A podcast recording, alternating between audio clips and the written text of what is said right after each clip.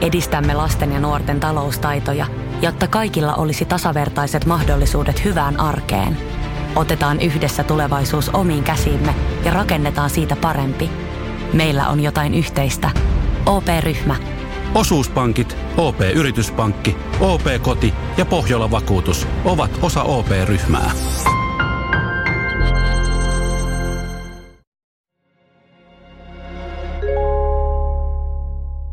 Kuuntelet ratkaisemattomat podcastia. Podcastin on tuottanut Podimolle Suomen podcast media.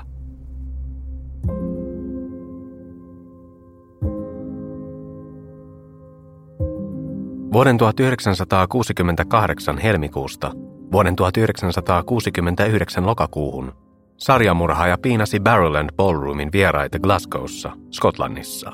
Murhaajan kolme uhria olivat kaikki äitejä, ja heidät löydettiin samankaltaisista olosuhteista.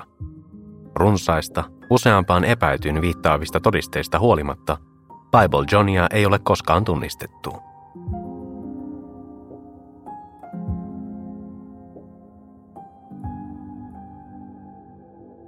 Barrowland Ballroom tanssisali, kutsutaan myös vain Barrowlandiksi, sijaitsee East Endissä Glasgowssa, Skotlannin suurimmassa kaupungissa – vaikka sali sijaitsee pahamaineisella alueella, se on yksi kaupungin suurimmista tanssisaleista, jonne työväenluokkaa kokoontuu laajalta alueelta. Tansseihin osallistuminen oli 1960-luvulla suosittua vapaa-ajan vietettä, ja kaupungissa oli koko joukko klubeja ja keikkapaikkoja, mukaan lukien Greens Playhouse, Astoria, Cameo, Tudor, Berkeley, Majestic ja West End Ballroom. Mutta Barrowlandissa oli jotain erityistä – Ehkä se oli tanssilattian kuviointi, joka rakennettiin maahan tuodusta kanadalaisesta vahterasta ja jonka huhuttiin olevan jousitettu tuhannella puolitetulla tennispallolla. Tai ehkä se johtui salissa esiintyneiden bändien, viihdyttäjien ja koomikkojen suosiosta. Barrowland oli kaukana Lontoon suurkaupunkiseudun vastineistaan. Tässä kaupungin yöelämän sydämessä oli oma ainutlaatuinen karnevaalitunnelmansa – se oli toiminut vuodesta 1934 alkaen ja tuhoutui tulipalossa vuonna 1958. Paikka rakennettiin ja avattiin uudelleen vuoden 1960 jouluaattona, ja se jatkoi villiä ja joidenkin silmissä syntistä elämäänsä. Eräs eläkkeellä ollut klaskovilainen poliisi muistelee paikkaa kutsuen sitä Sodomaksi ja Gomorraksi. Torstai ja lauantai olivat Barrowlandissa yli 25 iltoja. Virallisesti näitä iltoja ei järjestetty, mutta asiakaskunta noudatti uskollisesti puhumatonta sääntöä. Barrowlandin torstai-iltoja kutsuttiin virallisesti Palais Nighteiksi, mutta kansan suussa nimitys näille yli 25 illoille oli Grab a Granny Night, nappaa puumasi ilta. Vaikka jotkut vieraat tulivat paikalle vain nauttimaan virvokkeista, flirttailusta ja tanssista – Monet Paleinait tapahtumiin osallistuvista olivat naimisissa, mutta saapuivat paikalle ilman puolisojaan. Useat eivät edes halunneet myöntää käyneensä Barrowlandissa jonkun kysyessä, ettei tieto kantautuisi puolison korviin. Oli yleisessä tiedossa, että jos halusi vähän enemmän kuin tanssia, niin torstai-ilta oli oikea aika vierailla Barrowlandissa, Glasgowilainen muisteli vuosia myöhemmin. Uskon, että monet eivät käyttäneet oikeaa nimeään torstai-iltana – Ihmiset olivat varovaisia. Tanssien jälkeen puhkesi harvemmin yhden yön juttuja ihmeellisempiä kohtaamisia. Seuranhakijoista näkyi päällepäin, mitä he olivat vailla, joten innokkaan kumppanin löytäminen oli helppoa. Usein sanottiin, että ihmiset ottivat vihkisormuksen pois heti sisään kävellessään. Näin olikin täysin ymmärrettävää, että torstaina helmikuun 22. vuonna 1968 25-vuotias Patricia Docker, naimisissa ollut kahden lapsen äiti, kertoi vanhemmilleen menevänsä Majestic Ballroomiin tanssimaan, eikä Barrowlandiin. Patricia oli sairaanhoitaja. Hän oli asunut lyhyen aikaa vanhempiensa luona johtuen äskettäisestä avioerosta miehestään Alexista. Alex palveli kuninkaallisissa ilmavoimissa ja oli töissä Etelä-Englannissa. Ei ole varmaa, saapuiko Patricia koskaan Hope Streetillä sijaitsevaan Majesticiin mutta jossain vaiheessa iltaa hän matkasi Barrowlandiin ja sen sykkiviin pyörteisiin, jossa hän kohtasi miehen, joka päätyisi riistämään naisen hengen. Perjantai-aamuna, helmikuun 23. 1968, Maurice Morris Goodman, 67-vuotias puuseppä, löysi Patrician ruumiin. Mies oli oikaissut Carmichael Placein läpi matkalla töihin. Hän luuli ensin humalaisen sammuneen tielle, mutta tönäistyään ruumista jalallaan, Maurice tajusi, ettei kyse suinkaan ollutkaan sammuneesta juhliasta. Se oli kuin olisi jäätä koskettanut, hän muisteli myöhemmin. Maurice juoksi kotiin soittamaan poliisille. Hän oli jostain syystä kuvitellut kyseessä olleen miehen ruumis. Poliisista ajateltiin, että tämä oli vain joku kulkuri, joka oli paleltunut kuoliaksi yön aikana, eivätkä he kiirehtineet paikalle. Ensimmäiset tutkijat olivat kaksi paikallista liikennepoliisia, jotka vain sattuivat oikeaan paikkaan.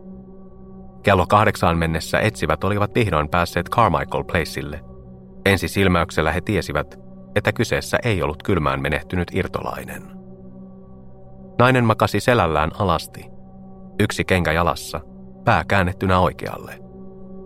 Poliisi sai selville, että hänet oli hakattu, raiskattu ja kuristettu. Joidenkin selvitysten mukaan tappaja oli käyttänyt hänen nailon sukkaansa. Muutaman raportin mukaan kuristusvälinettä ei löytynyt. Raporteissa tutkijat päättelivät ensi alkuun kuristamisen tapahtuneen vyöllä kaulalla olleiden mustelmien vuoksi. Uhrin vaatteita tai käsilaukkua ei löytynyt rikospaikalta, mutta ruumiin läheltä oli löydetty kuukautisside, oletettavasti uhrin, ja kuolinsyyn tutkija totesi myöhemmin, että uhrilla oli kuukautiset kuollessaan.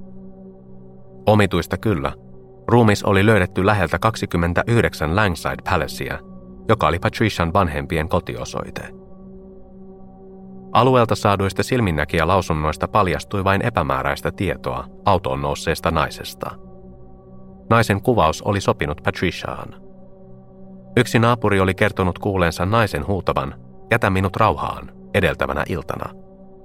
Eräs toimittaja järjesti juhlat samassa naapurustossa, ja runsaasta vieraslistasta huolimatta, kukaan ei muistanut nähneensä tai kuuleensa mitään epätavallista tuona iltana – Puheet hirvittävästä rikoksesta levisivät pian alueella, ja juorut saavuttivat lopulta Victorian sairaalan, jossa Patricia oli ollut töissä.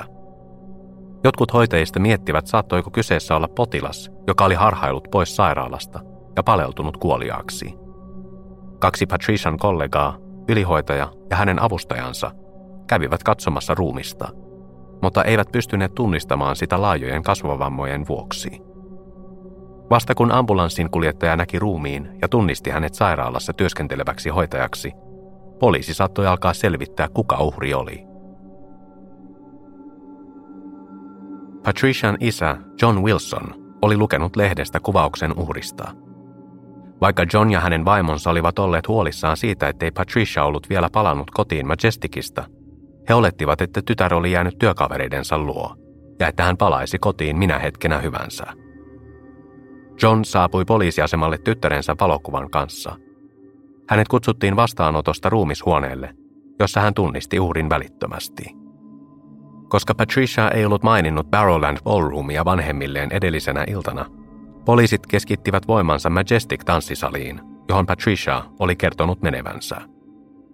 Eräs todistaja ilmestyi kertoakseen, että hän oli tanssinut Patrician kanssa Majesticissa sinä iltana, mutta muutti tarinaansa useita päiviä myöhemmin – kun hän tajusi, että oli sekoittanut päivämäärät. Meni päiviä, ehkä jopa viikkoja ennen kuin poliisi sai tietää, että Patricia oli ollut sinä iltana Barrowlandissa. Siihen mennessä johtolangat olivat jo hävinneet. Tämä viivästys ruumiin löytymisen ja illan tapahtumien selvittämisen välillä oli turhauttavaa etsiville ja perheenjäsenille.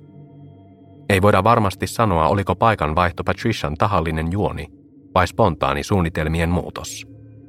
Vaikka hän oli ilmeisesti eronnut miehestään, hän oli silti edelleen naimisissa, ja hänen vanhempansa olivat tietoisia Barrowlandin maineesta. Kertomatta jättäminen on täysin ymmärrettävää. Patricia ei ole ensimmäinen, joka käytti samaa taktiikkaa autoaan tietämättömiin vanhempiinsa, joilla ei ole aavistustakaan siitä, minne heidän lapsensa ovat oikeasti aikeissa lähteä juhlimaan. Jos Patricia kuitenkin olisi ollut ensin Majesticissa ja jatkanut sitten Barrowlandiin, olisi tämä voinut johtua täysin hetken mielijohteesta. Majestic suljettiin puoli yhdeltä toista sinä iltana, mutta Barrowland oli avoinna keskiyöhön asti, joten mikä olisikaan parempi tapa pidentää iltaa kuin jatkaa seuraavaan paikkaan. Tämä harhaan joutuminen maksoi tutkinnalle aikaa ja resursseja, jotka olisi voitu käyttää Patrician murhaajan kiinni saamiseen. Kukaan silminnäkijä, joka oli ollut Barrowlandissa tuona torstai-iltana, ei muistanut nähneensä Patrician lähteneen jonkun kanssa, vaikka jotkut vieraat muistivat nähneensä hänet tanssivan useiden miesten kanssa. Yhdellä näistä Patrician kanssa tanssivista miehistä oli punaiset hiukset. On epävarmaa, oliko hiusten värillä merkitystä alkuperäisen tutkimuksen aikaan, mutta sillä tulisi olemaan erittäin tärkeä rooli myöhemmin. Tällä miehellä ei kuitenkaan ollut sen kummempaa erikoispiirrettä. Punaiset hiukset eivät ole ennen kuulumattomat, vaikka harvinaiset ovatkin. Skotlannin yökerhoissa käyvät nuoret punatukkaiset miehet eivät ole mikään tavaton tapaus, varsinkaan tanssimassa Siron ja kauniin tummatukkaisen sairaanhoitajan kanssa. Poliisi toivoi jäljittävänsä ja löytävänsä Patrician vaatteet. Keltaista neulosmekkoa ja sinikauluksista harmaata päällystakkia ei kuitenkaan koskaan löydetty. Läheistä Cartjokea ruopaavat poliisit löysivät Patrician rannekorun, osan kellokotelosta sekä kadonneen käsilaukun. Hetken aikaa jopa Patrician etääntynyttä miestä epäiltiin murhasta. Hän oli palveluksessa tuolloin Lincolnshireissa, mutta hänet vapautettiin epäilyistä nopeasti vankan alibin vuoksi. Ilman riittäviä todisteita sekä siksi, että oli mahdotonta vahvistaa Patrician liikkeitä tuona kohtalokkaana torstai-iltana, kun hän oli käynyt Barrowlandissa, johtolangat pyyhkiytyivät pian näkymättömiin, ja kahden viikon kuluttua tutkinnat lopetettiin.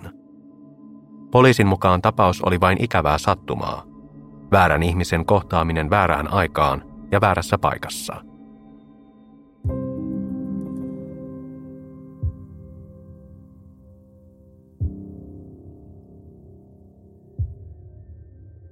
Lauantaina 16. elokuuta 1969 32-vuotias Jemima McDonald suuntasi Barrowlandin tanssisaliin viettämään vapaa-iltaa. Sanomalehtien Mimaksi nimeämä naimaton kolmen lapsen äiti oli jättänyt kolme lastaan sisarensa Margaretin huostaan siksi illaksi. Jemiman lapset, 12-vuotias Elizabeth ja kaksi nuorempaa, Andrew ja Alan, 9- ja 7-vuotiaat, jäivät tädilleen, jonka asunto oli vastapäätä Jemiman kotia, osoitteessa 15 McKeith Street, Bridgeton. Patricia Dockerin murhasta oli kulunut 18 kuukautta, ja tämä ratkaisematon rikos oli viimeinen asia Jemiman mielessä sinä iltana. Papiliootit vielä hiuksissaan hän suuntasi ulos ovesta. Hän oli sitonut huivin hiusten suojaksi ja aikoi avata hiuksensa saavuttuaan tanssisalin naisten huoneeseen – Jemima oli valmis viettämään tanssin täyteistä iltaa, viimeisen päälle laittautuneena. Suurin osa Jemiman ystävistä oli jo naimisissa, joten hän kävi tanssisaleissa usein yksin, eikä tämä ollut hänelle tavallisesta poikkeava ilta. Oli kuitenkin hyvin epätavallista, että Jemima hävisi kenenkään tietämättä illan aikana. Kun Jemima ei palannut hakemaan lapsiaan sunnuntai-aamuna, Margaret sisko huolestui – sinä päivänä hän kuuli joidenkin naapuruston lasten puhuvan ruumiista läheisessä hylätyssä talossa. Margaret tuskin uskalsi ajatella pahintaa. Autiotalolla oli ikävä maine. Päivällä se oli lasten seikkailupaikka, mutta öisin sen huhuttiin olevan paikka, jonne prostituoidut toivat asiakkaitaan, tai jossa kodittomat pitivät sadetta. Maanantaihin mennessä 18. elokuuta Margaret alkoi olla jo todella huolissaan. Hän keräsi rohkeutensa ja astui ränsistyneeseen taloon McKeith Street 23, vain kivenheiton päässä kodistaan. Ensimmäisestä kerroksesta hän luuli löytäneensä vanhan räätälin mallinuken makuualkovista. Mutta sitten hän huomasi veren ruumiin kasvoilla, kasvoilla, jotka hän välittömästi tunnisti. Jemima oli pahoinpidelty, raiskattu ja kuristettu nailon sukalla. Hänen vaatteensa olivat miten sattuu, hänen musta pinafore-mekkonsa ja röyhelöinen valkoinen puseronsa olivat revenneet ja alusvaatteet revitty kuin vimmassa. Paikalta löytyivät myös Jemaiman luonnonvalkoiset korkokengät, ruskea villainen päällystakki, mutta omituista kyllä. Musta nahkalaukku ja sen sisältö olivat kateissa, mukaan lukien huivi, jolla hän oli suojannut kiharansa. Kuten Patricia Dockerin rikospaikalta puolitoista vuotta aiemmin, Myös Jemaiman ruumiin läheltä löytyi kuukautisside, ja Patrician tapaan ruumiin tutkimus paljasti, että myös Jemaimalla oli ollut kuukautiset. Poliisi sai selville, että katoamisiltanaan Jemima oli ensin mennyt Barrowlandia vastapäätä olevaan Betty's-nimiseen baariin, jossa hän nautti muutaman drinkin, ja hänen nähtiin juttelevan punatukkaisen miehen kanssa. Jemima nähtiin myöhemmin Barrowlandissa tanssimassa samaan kuvaukseen sopivan miehen kanssa, ja Jemima oli poistunut tanssisalista tämän seurassa. Todistajien mukaan hän oli hoikka nuori mies, noin 25-35-vuotias. Hän oli noin 1,8 metriä pitkä ja pukeutunut siniseen pukuun ja valkoiseen kauluspaitaan. Hänellä oli punertavat kastanjanruskeat hiukset, ja joidenkin mielestä hänen ulkonäkönsä oli melkein liian tyylikäs tai ylellinen verrattuna muihin tanssisalin asiakkaisiin. Hän ei todellakaan ollut vakiasiakas, tai jos oli, vähintään kauempaa kotoisin, koska häntä ei tunnistettu paikalliseksi. Pariskunnan nähtiin poistuttuaan kääntyvän oikealle Bain Streetille, sitten vasemmalle London Roadille, josta he kävelivät kohti Bridgeton Crossia. Sieltä he oikaisivat Landrissy Streetin ja James Streetin kautta. Seuraavan lauantain aamuna poliisin toimesta järjestetyn dramatisoinnin toivottiin herättävän silminnäkijöissä ja naapureissa uusia muistikuvia tapahtumista. Naispoliisi oli pukeutunut samaan tapaan kuin Jemima sinä iltana – ja käveli saman alle mailin mittaisen matkan. Tässä matkassa kesti kävellä noin 20 minuuttia. Eräs naapuri kertoi kuuleensa huutoja autiotalon läheisyydestä Jemaiman murhailtana, mutta ei muistanut tarkkaa ajankohtaa. Koska tapahtumat ja uhrit olivat kytköksissä Barrowlandin yli 25 iltoihin, poliisi ilmoitti pitävänsä todistajien lausunnot sekä kansalaisten vihjeet ja tiedot täysin luottamuksellisina – Poliisi pelkäsi arkaluontoisen tapahtumapaikan pitävän silminnäkijät hiljaisina. Poliisin vetoomus luottamuksellisuudesta esitettiin jopa Barrowlandin lavalla Jemaiman ruumiin löytymisen jälkeen. Poliisi ilmoitti yleisölle bändin hiljennyttyä, että kuka tahansa voisi ottaa yhteyttä tapaukseen liittyen ilman tuomintaa tai kyseenalaistamista. Siitä huolimatta, että mahdolliset syrjähypyt pysyisivät poissa virallisista tiedoista – Harvat antoivat tuosta illasta konkreettista tietoa Jemaimasta tai hänen kanssaan olleesta tyylikkäästä miehestä. Ja kahden kuukauden ajan poliisi yritti jäljittää jokaista mahdollista todistajaa, joka sinä iltana oli saattanut olla Barrowlandissa. Jemaiman vanhemmat ja kuusi sisarusta tarjosivat sadan punnan palkkion, sievoinen summa siihen aikaan, mutta yhtään tietolähdettä ei ilmaantunut. Kymmenen viikkoa tapauksen jälkeen Poliisiviranomaiset alkoivat kartoittaa yhtäläisyyksiä Jemaiman murhan ja 18 kuukautta aiemmin tapahtuneen Patricia Dockerin murhan välillä. Tapaukset vaikuttivat liian samankaltaisilta ollakseen sattumaa. Molemmat olivat ilmeisesti tavanneet syyllisen Barrowlandin yli 25 illoissa. Molemmat olivat samanikäisiä tummahiuksisia äitejä. Molemmat oli raiskattu ja kuristettu, ja vaikka ensimmäinen uhri löydettiin alasti, Kummankaan uhrin käsilaukkua ei löydetty paikalta. Molemmilla naisilla oli kuollessaan kuukautiset ja molempien ruumiiden läheltä löydettiin kuukautisside. Lisäksi molemmat oli tapettu ja ruumiit jätetty lähelle kotejaan. Poliisi julkaisi lehdistölle todistajien lausuntojen pohjalta tehdyn luonnoksen syyllisestä. Luonnos tehtiin yhteistyössä Lennox Pattersonin kanssa, joka oli läheisen Glasgow School of Art taidekoulun apulaisrehtori – Tämä oli ensimmäinen tapaus laatuaan Skotlannin rikostutkinnan historiassa, ja se vaati erikoisluvan Edinburghin kruunun virastolta. Jotkut poliisissa olivat huolissaan siitä, minkälaisia juridisia seuraamuksia tämä toisi tullessaan, kun epäilty olisi tunnistettu ja oikeudenkäynti olisi alkamassa. Mutta vaikka hahmotelma hyökkääjästä kiersi iltapäivälehdissä, mitään johtolankoja ei ilmaantunut. Torstai 30. lokakuuta 1969. Monen lapsen lempipäivä ja tilaisuus keppostelulle. Oli Helen Patakille ja hänen sisarelleen mahdollisuus karistaa arjen huolet ja päästä juhlimaan. Helen oli juuri äskettäin palannut Skotlantiin miehensä Georgin kanssa. George oli veteraani ja brittiarmeijan korpraali ja oli ollut töissä Saksassa. Pariskunta asui väliaikaisesti Helenin äidin kanssa hänen Earl Streetin asunnossa Scottstonein esikaupunkialueella. George ei ollut kovin innoissaan siitä, että Helen oli lähdössä ulos, vaikkakin vain siskonsa ja naapuruston muiden rouvien kanssa. Mutta naiset vakuuttivat Georgeille, että tämä oli aivan tavallinen ilta. Eihän mies nyt kieltäisi vaimoltaan hauskanpitoa.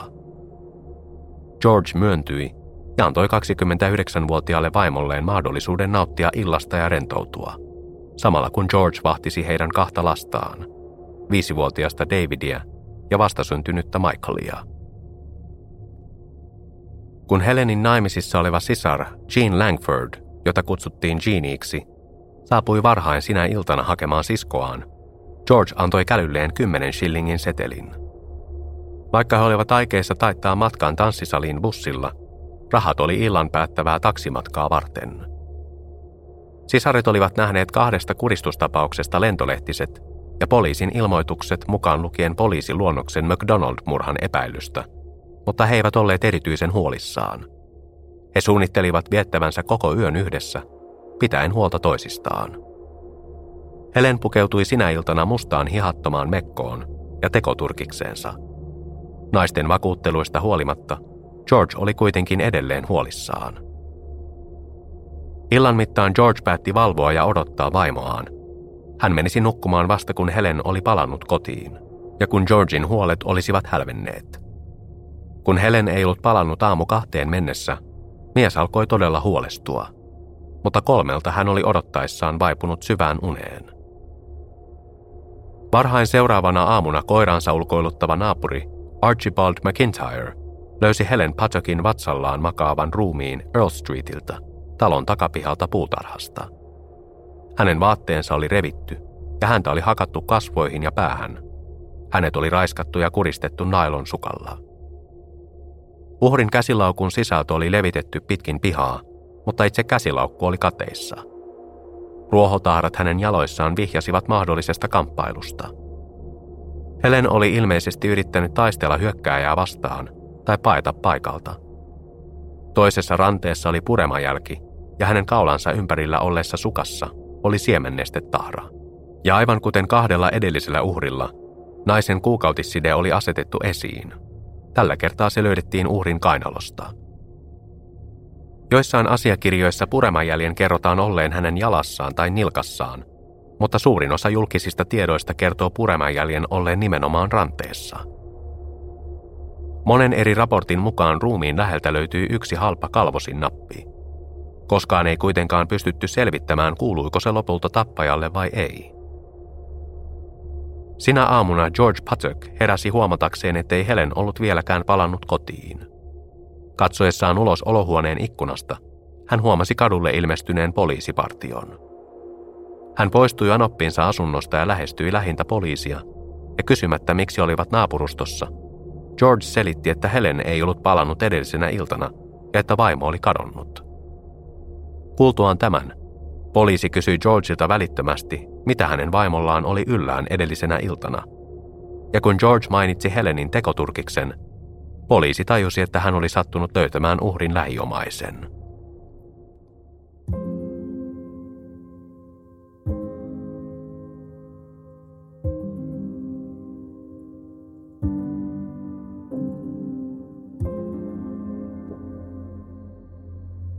Seuraavien viikkojen aikana tehdyissä tutkimuksissa poliisi sai selville, että käytyään matkalla paikallisessa tavernassa drinkeillä ystäviensä kanssa – kaksi sisarta saapui Barrowlandiin noin kello kymmenen. Jossain vaiheessa matkansa aikana sisaret tapasivat kaksi herrasmiestä, jotka molemmat esittäytyivät Johneiksi. He nauroivat sille tuolloin, ja Jean myönsi myöhemmin, että koska niin monet yli kaksiviisi iltoina olivat jo parisuhteessa tai naimisissa, sisarukset eivät olleet kovin huolissaan siitä, että heidän kumppaninsa eivät ehkä olleet aivan rehellisiä nimistään. Naiset olivat tulleet tanssimaan ja pitämään hauskaa, eivätkä kuulustelemaan muiden yksityisasioita. Joidenkin raporttien mukaan tyylikkäästi pukeutunut punatukkainen John-niminen mies oli törmännyt Heleniin tanssien välissä ja alkanut juttelemaan tämän kanssa. Lausuntojen mukaan Jean oli menettänyt vähän rahaa tupakkaautomaattiin ja tämä sama tyylikäs mies oli tullut hänen avukseen ja kävi sanaharkkaa Barrowlandin omistajan kanssa menetetyn rahasumman vuoksi. Kyse oli vain kymmenestä pennistä, mutta mies vaati painokkaasti, että Barrowland korvaa summan. Normaalisti tällainen päättyisi ovimiesten käsittelyyn ja miehen heittämiseen kadulle, mutta omistaja, ehkä miehen ulkonäön ja olemuksen vuoksi, myöntyi ja lupasi palauttavansa rahat seuraavana aamuna, kun automaatti tyhjennettäisiin. Savukekoneen tapaus oli joidenkin mukaan tapahtunut myöhään illalla, kauan nelikon tapaamisen jälkeen pitkän illan päätteeksi, kun seurue oli jonottamassa takkeja narikasta. Illan päätteeksi sisarukset ja punatukkainen John jatkoivat matkaa, ja toinen John jatkoi omaansa. Tämän huomio oli ollut lähinnä kiinni Jeanissä. Hän erosi seurueesta Barrowlandin ovella ja alkoi matkata läheiselle bussipysäkille jalan. Jäljelle jäänyt John kutsui taksin, joka ajoi Jeanin ensin kotiinsa Knightswoodiin ja jatkoi sitten Scottstoneen. Taksin kuljettaja vahvisti jättäneensä pariskunnan Earl Streetille noin kello yhdeltä aamulla, ja punatukkainen mies maksoi matkan. Samannäköinen henkilö tyylikkäässä joskin hieman epäsiistissä puvussa ja mustelmia kasvoillaan nähtiin puoli kahdelta astumassa bussista ja suuntaamassa Clydejoen lautan suuntaan. Näistä lausunnoista huolimatta Jean Langfordin selostus Helen Pachakin viimeisestä illasta tarjoaisi tutkijoille parhaan mahdollisen kuvan murhaajasta. Tärkeimpinä erityisesti yksityiskohdat taksimatkalta kotiin. Siskot olivat viettäneet noin tunnin Johnien seurassa tuona iltana, mutta ennen taksimatkaa Helenin ihailija ei paljastanut juurikaan tietoja itsestään. Jeanin mukaan mies kuitenkin muuttui heti heidän taksimatkansa alkaessa. Punatukkainen mies oli kertonut heille, että hänen nimensä oli joko John Templeton, John Sempleson tai John Emerson, ja että hän asui Castle Milkin alueella Glasgowssa sukulaisensa luona. Hän oli naimaton ja työskenteli laboratoriossa. Hän oli arviota 25-30-vuotias, 1,8 metriä pitkä, hoikka, punatukkainen ja hänellä oli siniharmaat silmät.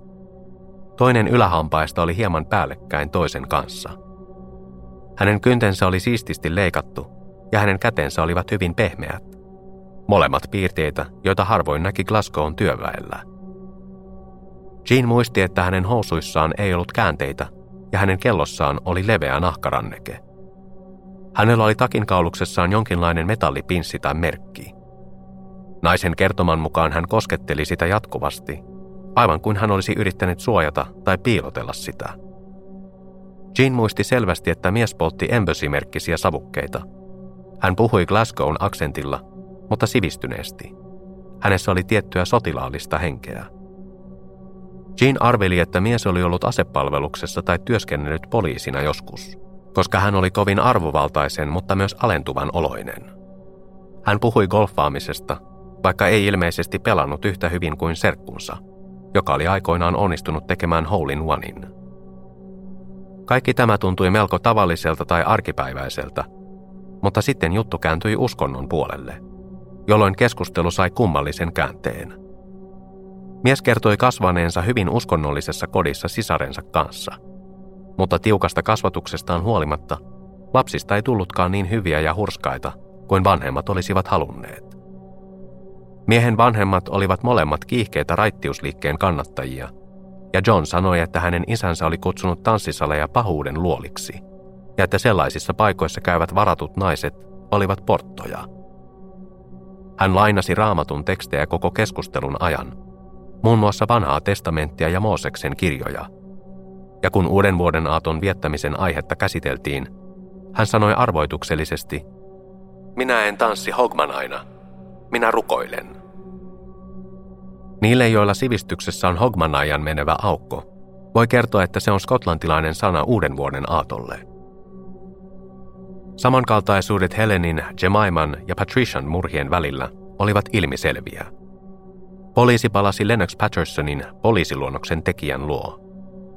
Patterson teki uuden luonnoksen Jemima McDonaldin tapauksesta saatujen tietojen perusteella, nyt kun poliisilla oli yksityiskohtaisempi kuvaus miehestä.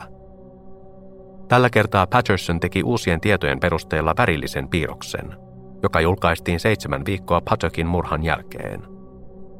Kuva levitettiin laajalti kaikkialla yhdistyneessä kuningaskunnassa – Poliisi lähetti kuvan myös useille ulkomaisille sotilastukikohdille ja sota-aluksille, koska epäiltiin, että mies voisi olla armeijan palveluksessa hiustyylin ja rannekellonsa perusteella.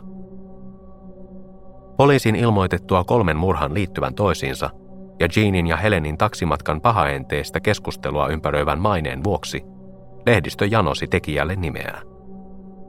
Jotkut väittävät, että Evening Timesin yrittelijäs toimittaja John Quinn keksi murhaajan lempinimen, kun taas toiset uskovat, että nimi mainittiin ensimmäisen kerran Daily Record-lehdessä.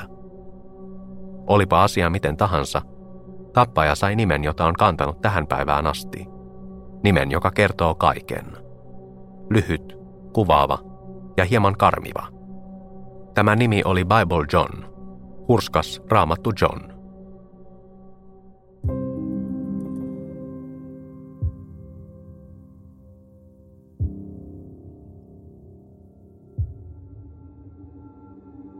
Tutkijat parveilivat Barrowlandin tanssisalissa yrittäen etsiä edes yhtä silminnäkijää, joka voisi vahvistaa Jean Langfordin tarinan tai tarjota lisätietoja salaperäisestä Bible Johnista. Jotkut silminnäkijät muistivat nähneensä Helenin hoikan punatukkaisen miehen kanssa, kun taas toiset kuvailivat miehen ruskeassa kuviollisessa puvussa, jossa oli korkeat käänteet, valkoinen tai sininen paita ja tumma solmio punaisilla raidoilla – Jotkut muistivat Bible Johnin poimivan lyhyen ruskean päällystakin vaatehuoneesta yön päätteeksi.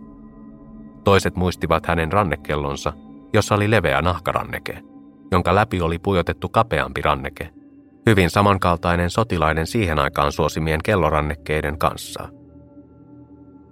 Jotkut muut väittivät, että tämä mies lainasi usein raamatullisia tekstejä tai viittasi niihin, aloittaen jotkin lauseet sanoilla, no raamattu sanoo – on vaikea olla varma, oliko kyseessä nousuhumalaisten juhlioiden sepitystä vai yliinnokkaiden toimittajien keksimää. Poliisi oli toivonut, että Barrowlandin henkilökunta olisi voinut tunnistaa miehen, joka oli nostanut haloon Jean Langfordin hävittämästä kymmenestä pennistä. Mutta mies ei koskaan palannut takaisin vaatimaan rahoja tupakka-automaatista. Barrowlandia pidettiin vankasti silmällä. 16 poliisia, joista kaksi oli naisia, määrättiin kaupungin tanssisaleihin tutkimaan yli 25 tapahtumia, toivoen saavansa tietoa tappajan kiinni saamiseksi. Tämä vaati yllättäviä ponnisteluja. Valeasuisten poliisien piti sulautua vieraiden joukkoon, pukeutuen ja käyttäytyen sen mukaisesti. Lehdistö kutsui heitä humoristisesti Marine Formation Dance-tiimiksi, poliisin tanssijoukkueeksi. Joe Jackson, yksi ryhmän koonneista etsivistä, totesi – Opin melko hyvin samban, kun olin mukana tässä tehtävässä. Konstaapeli Bruce Forsyth kommentoi paikalliselle sanomalehdelle. Kun tämä tutkinta alkoi, en pystynyt tanssimaan askeltakaan. Nyt olen viikko viikolta parempi.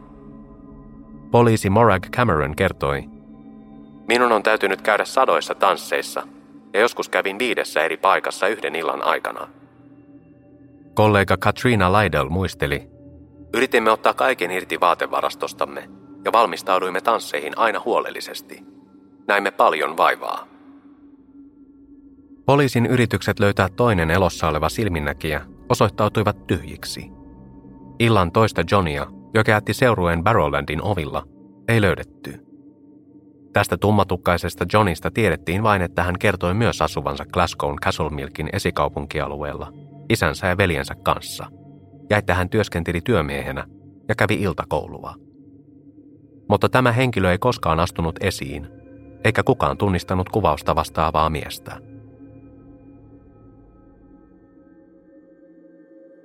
Barrowland ei ollut ainoa paikka, jossa poliisit parveilivat Pajakin murhaa seuranneina päivinä ja viikkoina.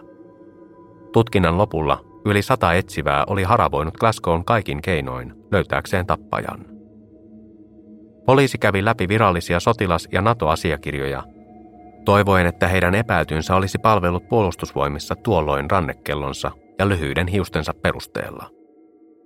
Tämä selittäisi myös kolmen murhan välisen ajanjakson, erityisesti 18 kuukauden eron Dockerin ja McDonaldin murhien välillä.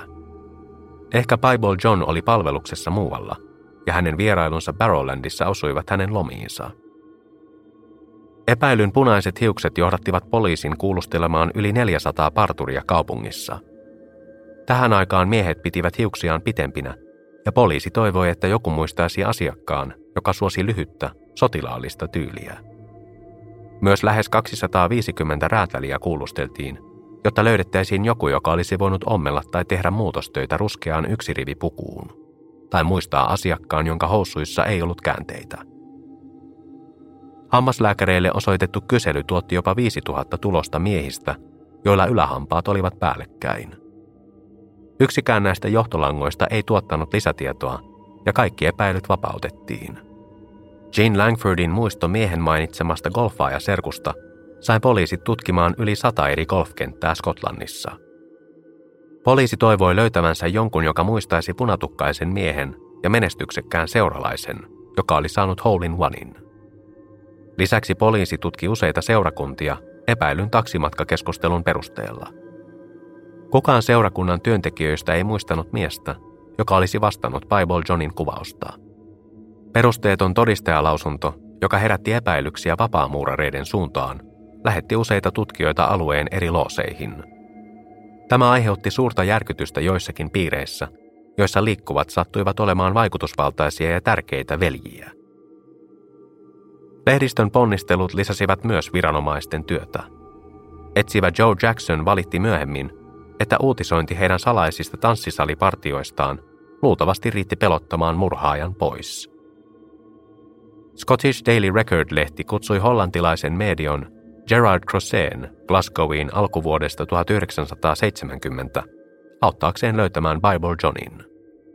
Medion tiedot epäilyn olinpaikasta Govanin lähiöön ja kuvaukset asuinrakennuksesta ei kuitenkaan tarjonnut poliisille minkäänlaista apua. Poliisin vierailut alueen asukkaiden luona eivät myöskään tuottaneet mitään uutta, ja poliisitarkastaja Joe Beatty kutsui koko operaatiota ajanhukaksi. Jos olet aikaisemmin kuunnellut podcastiamme, muistat ehkä, että Croseen medion kykyjä hyödynnettiin myös Australiassa, Beaumontin lasten katoamistapauksessa – Tässäkään tutkimuksessa ei valitettavasti päästy onnelliseen loppuun. Kuukausia Helen Pajakin murhan jälkeen erityisesti värimuotokuva epäilystä oli piirtyneenä tutkijoiden ja kansalaisten mieliin jo lähes peruuttamattomasti. Eräs päivystämässä ollut poliisi oli niin vakuuttunut, että ohikulkija oli epäilty, että hän hyppäsi autostaan ja jahtasi miesparkaa katua pitkin juoksujalkaa. Tyylikkäästi pukeutuneisiin hoikkiin punatukkaisiin miehiin suhtauduttiin yöelämässä varoen, samoin kuin niihin, jotka edes ohimennen mainitsivat raamatun. Poliisille saapui lukuisia vihjeitä ja lopulta yhteensä 50 000 eri johtolankaa käytiin läpi. Tutkinnan päätyttyä yli 5000 eri epäiltyä oli tunnistettu, haastateltu ja vapautettu. Tämä oli Skotlannin suurin ajojahti, mutta lopulta poliisi ei päässyt yhtään lähemmäksi murhaajaa. Ilman uusia havaintoja tai uusia murhia Bible John katosi Barrowlandin melskeeseen ja rytmiin, sinne mistä oli ilmestynytkin.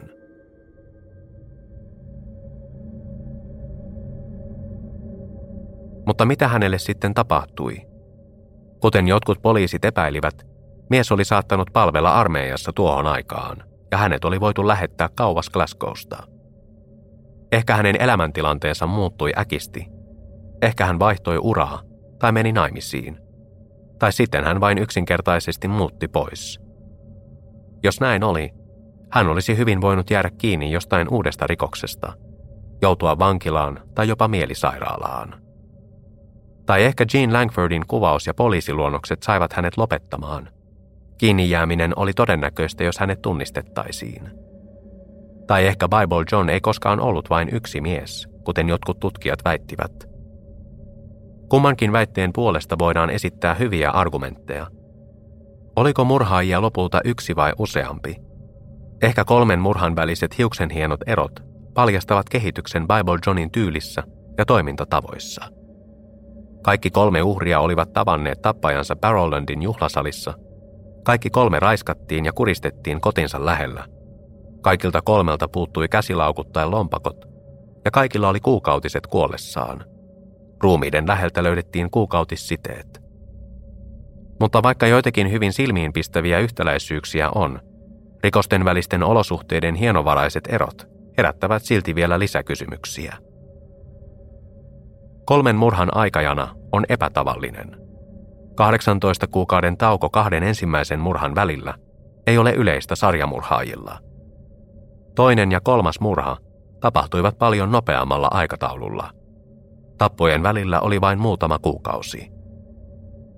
Lisäksi vain ensimmäinen uhri, Patricia Docker, oli riisuttu ja vaatteet viety rikospaikalta, mukaan lukien sidos, jolla hänet kuristettiin. Ehkä tällä oli jokin syvempi merkitys. Kolmannella rikospaikalla Helen Pattockin kuukautisside oli asetettu hänen kainaloonsa. Kahdessa toisessa murhassa kuukautisside oli jätetty maahan ruumiin lähelle. On varsin helppoa ajatella poliisin olleen yliinnokas yhdistäessään kaksi ensimmäistä murhaa toisiinsa. Näin väistämättä luoden sarjamurhaajan, vaikka sellaista ei todellisuudessa välttämättä ollut. Ja jos näin on, voi myös olla, että toinen tai kolmas murha olivat jäljitelmärikoksia, jotka jollain tapaa mallinsivat Patricia Dockerin murhaa. Ja lopulta, jos yksikään näistä rikoksista ei ollutkaan yhteydessä toisiinsa ja kyseessä olikin useampi tekijä, voi se hyvin olla syy siihen, miksi Bible John vain katosi. Kaksi yhdistävää merkittävää yksityiskohtaa Bible John murhissa ovat kadonneet käsilaukut ja kuukautissiteet. On epäselvää, miksi kolmen uhrin käsilaukku vietiin rikospaikalta. Kahdessa ensimmäisessä murhassa käsilaukut ja niiden sisältö puuttuivat, kun taas Helen Patökin murhassa laukun sisältö oli levinnyt ruumiin lähelle, mutta itse laukku oli kateissa. Ainoastaan Patrician käsilaukku löydettiin. Cartioesta lähellä hänen surmaamispaikkaansa, kun taas myöhempien uhrien käsilaukkuja ei koskaan löydetty. Jotkut tutkijat uskoivat, että nämä saattoivat olla jonkinlainen matkamuisto tai voiton merkki. Tai ehkä ne vietiin ja heitettiin pois, koska ne sisälsivät todisteita uhrien henkilöllisyydestä, mikä auttaisi poliisia pääsemään tappajan jäljille. Jos poliisi olisi haravoinut kahden myöhemmän rikospaikan lähialueet läpi, olisivat laukut voineet myös löytyä. Huomionarvoista on myös se, että kaikilla kolmella uhrilla oli kuukautiset – ja kaikilla kolmella oli kuukautissiteet jätetty ruumiin lähelle. Ehkä tappaja odotti läheisempää seuraa vain tullakseen torjutuksi kuukautisten vuoksi, ja se usutti hänet hyökkäämään raivoisella tavalla.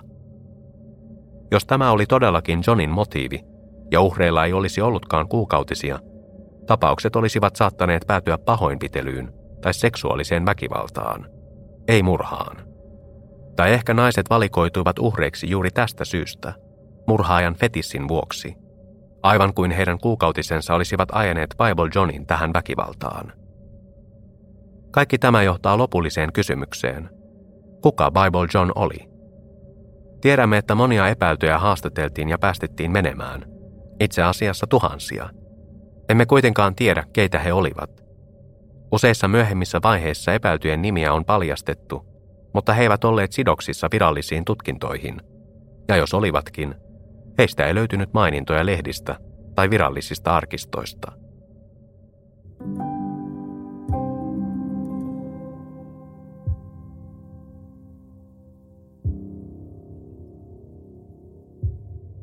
Vuoden 1996 alkupuolella John Irvine McKinnesin ruumis kaivettiin ylös, koska entisen armeijan upseerin ja huonekalumyyjän epäiltiin olevan pahamaineinen Bible John – McKinnes oli murhista epäilyn miehen serkku, ja hän oli tappanut itsensä viiltämällä rannevaltimonsa auki vuonna 1980, ollessaan 41-vuotias.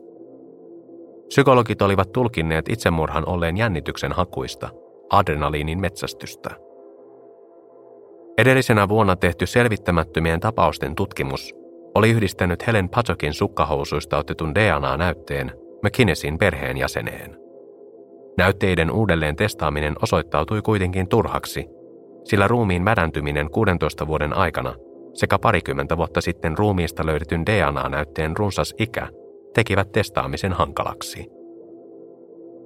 McKinnesin hampaiden jäännöksiä yritettiin sovittaa Helen Patakin ranteen pureman jälkeen, mutta haavasta löytyneet puutteelliset tiedot estivät varman vastineen saamisen. Lisätutkimuksia tehtiin vuonna 2004 jolloin viranomaiset ilmoittivat keränneensä DNA-näytteitä jopa kymmeneltä eri epäilyltä. joita oli kuulusteltu alkuperäisen tutkinnan aikana yli 30 vuotta sitten. Nimiä ei koskaan julkaistu, mutta yksi miehistä, brittiläisen rocktähden 58-vuotias veli, myönsi antaneensa näytteen vapaaehtoisesti, mutta kielsi olleensa Bible John. Poliisi totesi vuonna 2002 saadun DNA-näytteen vastaavan 80 prosenttisesti kolmannesta uhrista saatua DNA-näytettä, mikä sai asiantuntijat uskomaan, että jos näyte oli säilynyt tarpeeksi koskemattomana useiden vuosien ajan poliisin varastossa Helenin murhan jälkeen, hänen tappajansa olisi jollain tavalla sukua tälle rikolliselle vuodelta 2002. Lisätutkintojen jälkeen muilta epäilyiltä ei kuitenkaan otettu lisää näytteitä – eikä jälkitutkimuksia tehty. Brian McLaughlin, eläköitynyt etsivä, totesi vastikään, että Jean Langfordin kuvauksen perusteella tehty poliisiluonnos epäilystä oli väärä, ja että Barrowlandin entinen omistaja oli kuvailut aivan toisen miehen ollen Helen Patekin seurassa. Omistaja oli riidellyt miehen kanssa savukekkoneeseen kadonneesta kymmenestä pennistä. McLaughlin mukaan sekä omistaja että ovimiehet muistivat miehellä olleen mustat hiukset Jeanin kuvailemien punaisten hiusten sijaan. Voi olla mahdollista, että omistaja muisti seurueen toisen Johnin, joka oli eronnut ennen taksimatkaa. Tällä miehellä oli Jeanin mukaan tummat hiukset. Omistaja totesi myös, että Jean Langford oli erittäin humalassa sinä iltana Barrowlandissa, mutta tämän Jean kiisti kiivaasti. Hän myönsi juoneensa kyseisenä iltana, mutta ei liikaa. Ei niin paljon, ettei muistaisi yksityiskohtia Helenin murha-yöltä. Mutta jos Jean olisi ollut erittäin päihtynyt, tämä asettaisi kyseenalaiseksi hänen koko yksityiskohtaisen selostuksensa taksimatkasta ja keskustelusta sisarensa tappajan kanssa. Tämä saattaa myös selittää, miksi melkein kaksi kuukautta murhan jälkeen poliisi lopulta otti Jeanilta kattavan lausunnon koskien iltaa ja taksimatkaa, ja mikä sai heidät julkaisemaan toisen yksityiskohtaisemman piirroksen Bible Johnista. On hyvin mahdollista, että Jeanin muistot tältä illalta olivat humalan tai ajankulun hämärtämiä. McLaughlin piti tanssisalin omistajaa erittäin vakuuttavana todistajana, mikä on voinut saada hänet vähättelemään muiden silminnäkijöiden lausuntoja. Tämä voi vähentää Jean Langfordin lausunnon arvoa ja antaa liikaa painoarvoa tanssisalin omistajan lausunnolle – Useat silminnäkijät muistavat hyvin kirkkaasti Helen Pajakin seuralaisen punaiset hiukset, vaikka omistaja väitti niiden olleen pikimustat. Lukuisten kuulustelujen ja haastattelujen jälkeen johtavasta tutkijasta ja poliisipäällikkö Joe Beattystä tuli Jean Langfordin todistuksen ja silminnäkijöiden kertomusten suorapuheinen puolustaja. Yksi asia, joka ei ilmene alkuperäisestä poliisitutkinnasta, on Heleniä ja muita ajaneen taksinkuljettajan tarina – ja kuinka se tukee Jeanin kertomusta. Loppujen lopuksi tämä mies oli ainoa elävä silminnäkijä, joka olisi mahdollisesti voinut kuulla epäilyn keskustelun kahden sisaren kanssa, ja hän olisi voinut helposti vahvistaa Jeanin tarinan yksityiskohdat, olipa hän humalassa tai ei. Murhien jälkeen Helen Patakin leski George etsiä haastatteli tätä taksinkuljettajaa, joka oli ajanut hänen vaimoaan, tämän sisarta ja Bible Johnia tuona kohtalokkaana yönä. George Patterkin kuuleman kuskin tarina oli yksityiskohtaisempi kuin mitä poliisille oli kerrottu. Kuskin tarinan mukaan hän oli ajanut kolmikkoa vain lyhyen aikaa, eikä tuntenut aluetta kovin hyvin. Kun Helen oli tajunnut matkan aikana kuskin olevan hukassa, hän vaati kuskia pysäyttämään auton ennen kuin saapuisivat Earl Streetille. Helen halusi nousta autosta välittömästi, ja mies jäi maksamaan nopeasti matkan, kun Helen oli poistunut kyydistä. Mies seurasi häntä ja näytti kuin he olisivat riidelleet kadun toisella puolella. Taksinkuljettaja luuli, että se oli vain nuoren parin kinaa, joten hän ei välittänyt ja ajoi pois. Uransa varhaisessa vaiheessa tämä sama eläkkeellä oleva etsivä, joka vähätteli Jean Langfordin todistusta Bible Johnista, oli osallisena Castle Milkin asukkaan John Edgarin pidättämisessä alkuperäisten tutkintojen aikana Helen Patokin murhan jälkeen vuonna 1969. Edgar oli pidätetty Barrowland tanssisalin ulkopuolella ja häntä syytettiin asiattomasta oleskelusta ja epäilyttävästä käytöksestä. Mutta hän pakeni poliisia hyppäämällä sairaalan lasiikkunan läpi. Lopulta hänet jäljitettiin ja vapautettiin, mutta vuonna 2005 julkaistu kirja, jossa hänet mainittiin murhien pääepäilyksi, sai raivostuneen 63-vuotiaan Edgarin vetoamaan suoraan lehdistölle, jossa hän tarjosi mielellään DNAntaan poliisille puhdistaakseen maineensa. Kirjailija Paul Harrison väittää kirjassaan Dancing with the Devil, että Bible John olisi työskennellyt poliisina Glasgowssa murhien aikaan. Harrison sanoi, ettei voinut paljastaa pääepäytynsä nimeä. Harrison itse oli entinen poliisi ja yksi ensimmäisistä yhdistyneen kuningaskunnan konstaapeleista, joka oli osana FBIn profilointiyksikköä Quanticossa. Tämä pääepäilty, jonka Harrison sanoi olleen elossa vuonna 2013, vastaanotti eläkettä poliisityöstä. Harrisonin tietojen mukaan Pachakin murhayönä Bible John oli vilauttanut virkamerkkiään Barrowlandin juhlasalin omistajalle ja ovimiehille, kun he olivat joutuneet kiistaan tupakkakoneen vuoksi. Hän kertoi myös, että Jean Langford oli jossain vaiheessa nähnyt vilauksen tästä virkamerkistä, ja oli syytä uskoa, että toinen John, joka oli viettänyt Jeanin kanssa koko illan, oli myös ollut peitetehtävissä toimiva poliisi. Tämä saattaa selittää, miksi tanssisalin johto ei heittänyt Bible Johnia ulos rahariidan jälkeen, ja miksi kukaan ei koskaan tullut esiin väittäen olevansa toinen John, joka oli viettänyt aikaa epäilyn ja kahden sisaren kanssa sinä yönä. Harrison väittää myös, että Jean Langford oli nähnyt toisen peitepoliisi Johnin useaan otteeseen poliisiasemalla, kun häntä oli pyydetty katsomaan mahdollisia epäiltyjä.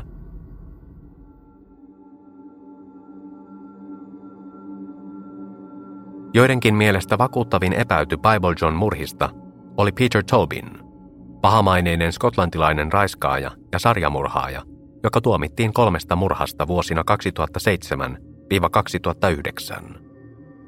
Kriminologi David Wilson, joka oli mukana kirjoittamassa kirjaa, joka yhdistää Tobinin Bible John murhiin, väittää, että murhat, joihin Tobin todettiin syylliseksi, eivät ehkä olleet hänen ensimmäisiään, ja on erittäin todennäköistä, että Tobin oli tappanut jo paljon aiemmin. Tobin sai ensimmäisen tuomionsa murhasta, jonka hän teki 60-vuotiaana, mikä useimpien asiantuntijoiden mukaan on myöhäinen ikä aloittaa tappaminen, varsinkin sarjamurhaajalle. Wilson väittää myös, että Patricia Dockerin murha olisi voinut olla Tobinin ensimmäinen murha, ja että 18 kuukauden ero hänen ja Jemima McDonaldin murhan välillä ei ollut harvinaista. Tässä Wilson käytti esimerkkinä Jeffrey Dahmeria, jonka ensimmäisten murhien välillä kului myös paljon aikaa. Tobin oli asunut Glasgowssa vielä vuonna 1969, ennen naimisiin menoa ja muuttoa Brightoniin. Pian Patakin murhan jälkeen hänet pidätettiin ja tuomittiin 13 kuukauden vankeusrangaistukseen. Ensimmäisen vaimonsa Margaretin mukaan hän oli aluksi erittäin tyylikäs hurmaava ja lempeä, mutta lopulta hänestä tuli sadistinen, manipuloiva ja julma. Pari oli tavannut tanssisalissa Glasgowssa. Margaret kertoi myös, että Tobinin libido ei laskenut sen vuoksi, että hänen kumppanillaan oli kuukautiset. Itse asiassa se antoi hänelle enemmän potkua, hän kertoi eräässä televisiohaastattelussa. Kun Joe Jackson, joka oli ollut osa alkuperäistä valeasuista poliisien tanssiryhmää vuonna 1969, sai tietää Tobinin pidätyksestä, hän huomasi selvän samankaltaisuuden miehen ja Bible John luonnosten välillä. Samanaikaisesti Bible John murhien kanssa Tobinilta poistettiin hammas yläleuvastaan, mikä aiheutti huomattavan aukon. Tämän jotkut viranomaiset uskoivat voineen selittää Jean Langfordin kuvauksen epäilystä jolla oli päällekkäinen hammas. Ja yksi Tobinin suosituimmista aliaksista oli John Semple, jonka Jean Langford saattoi kuulla väärin Templetonina, Semplesonina tai Emersonina taksimatkan aikana kolmannen murhan yönä. Näistä yhtäläisyyksistä huolimatta Tobinin ja Bible Johnin välillä on räikeitä eroja. Vaikka molemmat olivat hoikkarakenteisia, Tobinin pituus 1,7 metriä ei ollut lähelläkään tanssisalin todistajien ja Jean Langfordin kuvailemaa pituutta, 1,8 metriä. Eivätkä Tobinin hiukset olleet punaiset. Lisäksi murhien aikaan Tobin olisi ollut vain 22 tai 23-vuotias. Hieman nuorempi kuin silminnäkijöiden arvioima 20 30-vuotias. Tämä tekisi Tobinista nuoremman kuin kaikki kolme Bible Johnin uhria, kun taas Tobinin vahvistetut raiskauksen ja murhan uhrit olivat enimmäkseen teini-ikäisiä tai lähellä täysi-ikää. Kaikki kolme Bible Johnin uhria tapettiin lähellä kotejaan ja jätettiin julkisille paikoille löydettäväksi pian sen jälkeen. Tobin kätki kolmen uhrinsa ruumiit.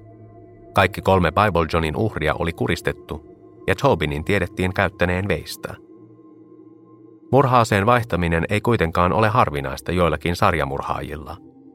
Peter Kyrteen, Düsseldorfin vampyyri, vaihtoi tarkoituksella veitsestä saksiin ja tästä vasaraan yrittääkseen saada poliisin harhateille ja vakuuttaakseen viranomaiset, että rikokset eivät liittyneet toisiinsa.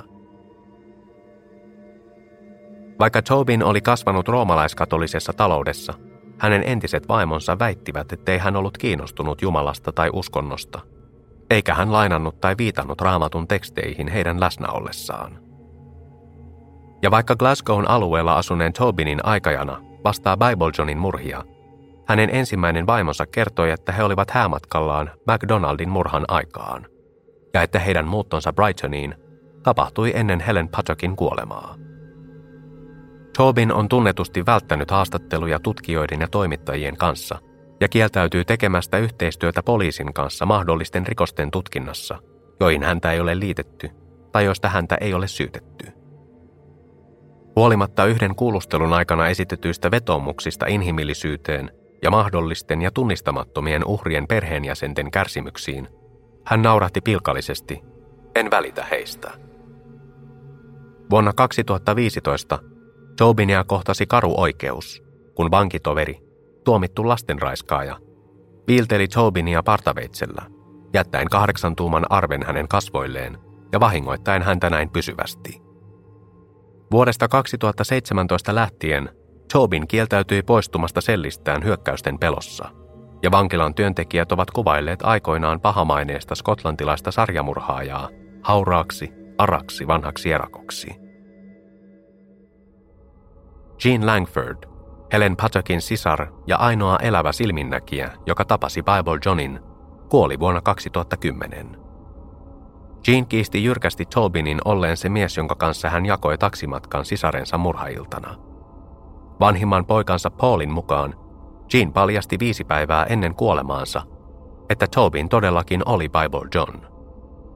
Loput perheestä tyrmäävät tämän väitteen ja sanovat, että Paul keksi koko tunnustuksen – Isäni puhuu paskaa, Paulin tytär kertoi toimittajille, viitaten äskettäin kuolleeseen isoäitiinsä. Hän sanoi, Jean ei koskaan puhunut Tobinista. Samana vuonna 63-vuotias Julia Taylor väitti olevansa sataprosenttisen varma, että Tobin lähestyi häntä Barrowlandissa ja pyysi häntä tanssimaan samaan aikaan kuin murhat tehtiin, ja että hän vastikään tunnisti miehen nähtyään kuvan uutisissa – jossa kerrottiin kriminologi David Wilsonin kirjasta, joka yhdistää Tobinin Bible Johnin murhiin. Hän muistaa eronneensa ystävistään sinä iltana ja että Tobin, tyylikäs ja joukosta erottuva mies, lähestyi häntä esitellen itsensä Peteriksi ja kärtti Juliaa seuraamaan häntä juhliin, joihin hän osallistui Castlemilkin esikaupunkialueella. Mies halusi tanssia hänen kanssaan yksityisemmässä, hiljaisemmassa yläkerran juhlasalissa – sen sijaan, että se olisi päätanssilattialla.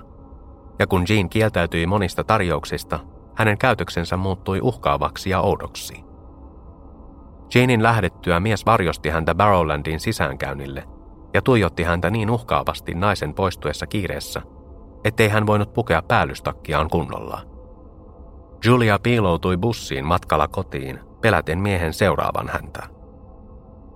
Myös vuonna 2010 toinen nainen väitti, että hän oli 15-vuotiaana tavannut Tobinin Barrowlandissa vuonna 1968.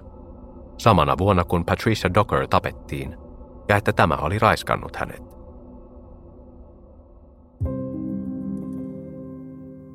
Barrowland Ballroom on edelleen pystyssä, ja se on edelleen kaupungin suositoimpia keikkapaikkoja.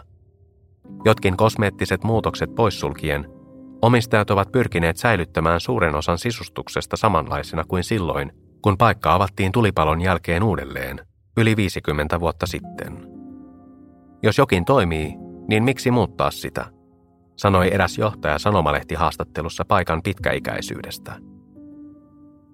Paikallinen legenda kertoo, että kun David Bowie oli määrä soittaa Barrowlandissa, posliinitähti irtosi kattokoristeesta ja melkein putosi hänen päähänsä ennen esitystä soundcheckissa. Muusikko otti asian rennosti ja pisti tähden taskuunsa. Vuosia myöhemmin, kun Bowielta kysyttiin matkamuistosta, hän kertoi pitäneensä sitä kotinsa kylpyhuoneessa Ranskassa. Bible Johnin synkkä muisto leijuu edelleen Glasgown yllä vuosikymmeniä hänen katoamisensa jälkeen, mutta ei takuulla koskaan tule unohtumaan. Hänestä on tullut eräänlainen mörkö, sellainen tarina, jonka vierailulla vanhemmat uhkaavat lapsiaan, kun he käyttäytyvät huonosti. Eräs Barrowlandin entinen ovimies muisteli. Luulen, että Bible Johnin muisto kummittelee täällä edelleen, kaikkien näiden vuosien jälkeen. Hän on tavallaan ei-toivottu osa paikallista kansanperinnettä. Vuosien ajan joka ilta, kun olin töissä, oli aina yksi tyttö, joka kertoi nähneensä Bible Johnin. Vuosia Jemima McDonaldin murhan jälkeen paikallinen muisteli tapahtumien syvää vaikutusta kaupunkiin. Kaikkien näiden vuosien jälkeen en usko, että McKeith Streetia voidaan mainita missään Bridgetonissa ja muualla Glasgowssa ilman, että muistellaan Mima McDonaldia, naapuri kertoi. Tiedän, että Bible John kerää eniten huomiota, mutta Mima oli ihana tyttö, joka ei ansainnut kuolla niin kauheissa olosuhteissa. Hän oli rakastava äiti, jolla oli kolme ihanaa lasta. Elämä voi olla toisinaan niin julmaa, ja on entistä ahdistavampaa ajatella, että hänen murhaajansa selvisi tästä ilman mitään seuraamuksia. Ihmiset täällä eivät koskaan unohda. Jos hänet koskaan saadaan kiinni, toivon, että hän saa juuri sen kohtalon kuin ansaitsee. Siitä voi olla jo 25 vuotta, mutta se mies on edelleen tämän kaupungin halveksituin hahmo. Tähän päivään asti Piper Johnina tunnetun miehen henkilöllisyys on pysynyt tuntemattomana, ja tämä mysteeri on edelleen ratkaisematta.